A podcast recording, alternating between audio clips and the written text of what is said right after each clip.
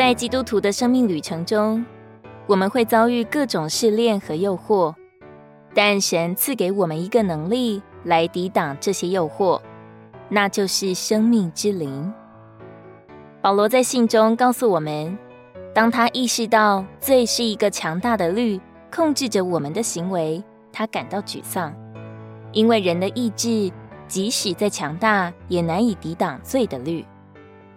比方，你用手托着一本一公斤重的书。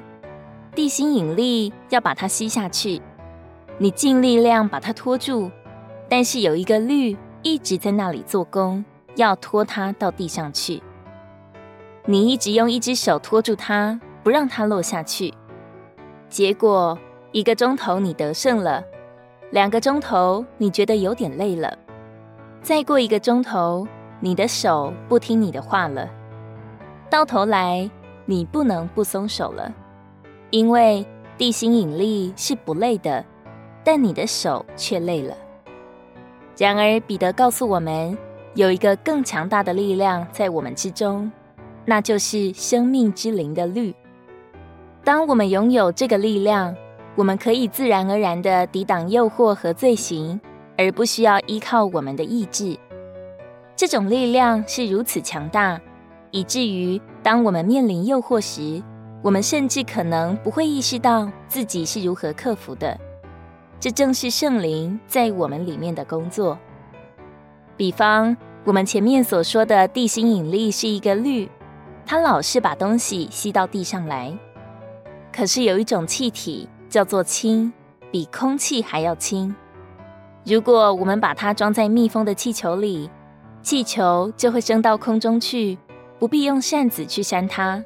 也不必用力量去支撑住它，只要让它去，它就升上去了。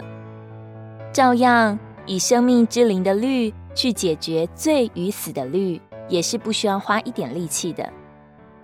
真正的得胜，不是依靠我们自己的努力，而是依靠住在我们里面的生命之灵的律。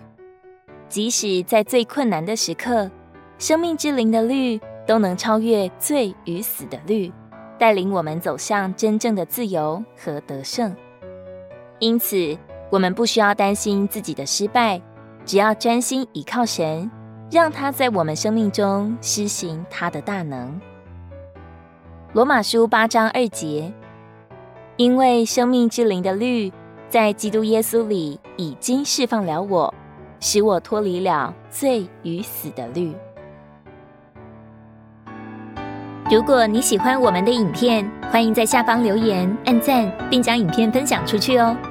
天天取用活水库，让你生活不虚度。我们下次见。